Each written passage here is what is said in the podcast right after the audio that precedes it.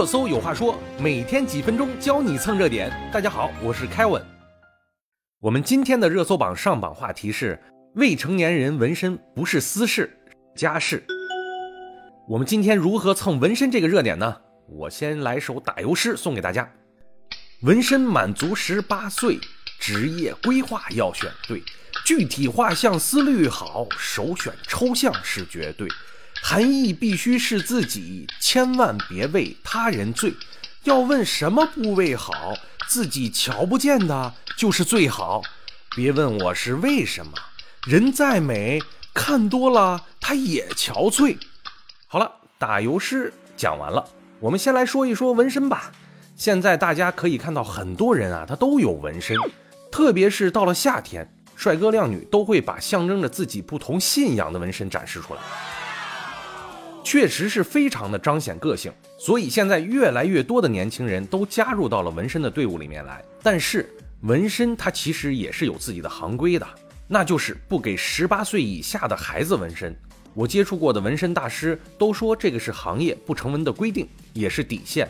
哦吼！但是总有一些耍小聪明的商贩会动歪脑筋，给一些未成年人纹身。我同意今天的热搜观点。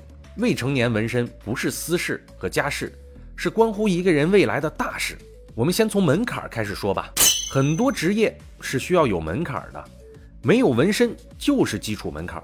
比如说军人、公检法、空乘等等等等职业都是不允许有纹身的。未成年人的未来职业规划呢，都还在飘忽不定的阶段。如果盲目纹身，那基本上就是缩小了自己未来发展的方向。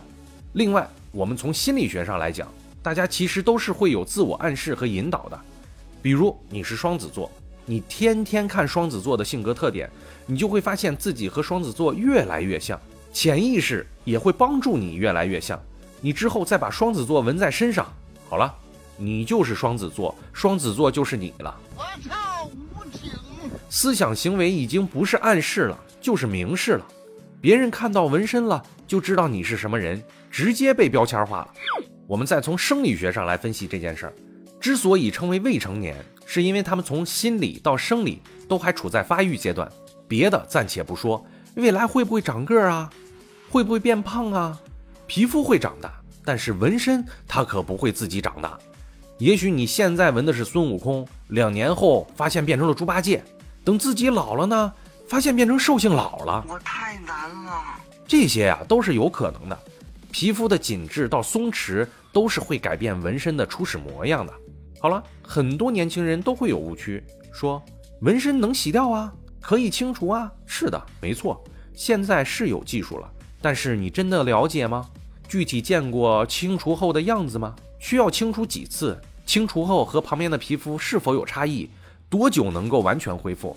而且我们的皮肤结构就是这样，够我们折腾几次啊？也许你会说我们会自我修复啊？那如果真的是这样，那烧伤的病人现在怎么没有恢复啊？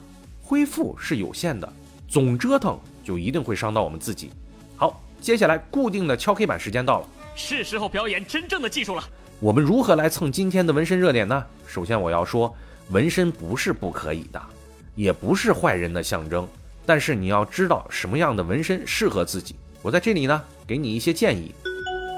首先，大前提是你已经成年了，而且明确了自己未来的职业规划，然后我们就可以考虑纹身的内容了。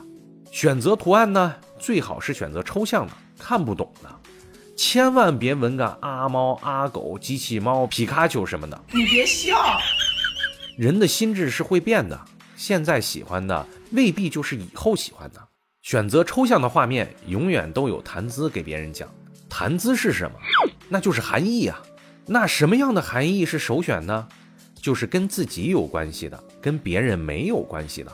打比方，有的人喜欢把偶像纹在自己的身上，结果没多久，这个偶像有劣迹了，怎么办？把自己的初恋名字纹上了，结果人家嫁给别人了，那不就呵呵了？纹身在什么位置好呢？我推荐的首选是自己看不见的地方，比如说后背这样的，因为这个东西啊，你要如果天天见，迟早有一天会厌倦的，会想换。这就是为什么很多人说纹身会上瘾，其实啊，它不是上瘾，那是喜新厌旧。设想有一天你全身都纹满了，别人就该问你了，姑娘，你这没有纹身的地方是个什么含义啊？尴尬不尴尬？好，今天的热搜有话说就说到这里，有关注不迷路，我们明天见。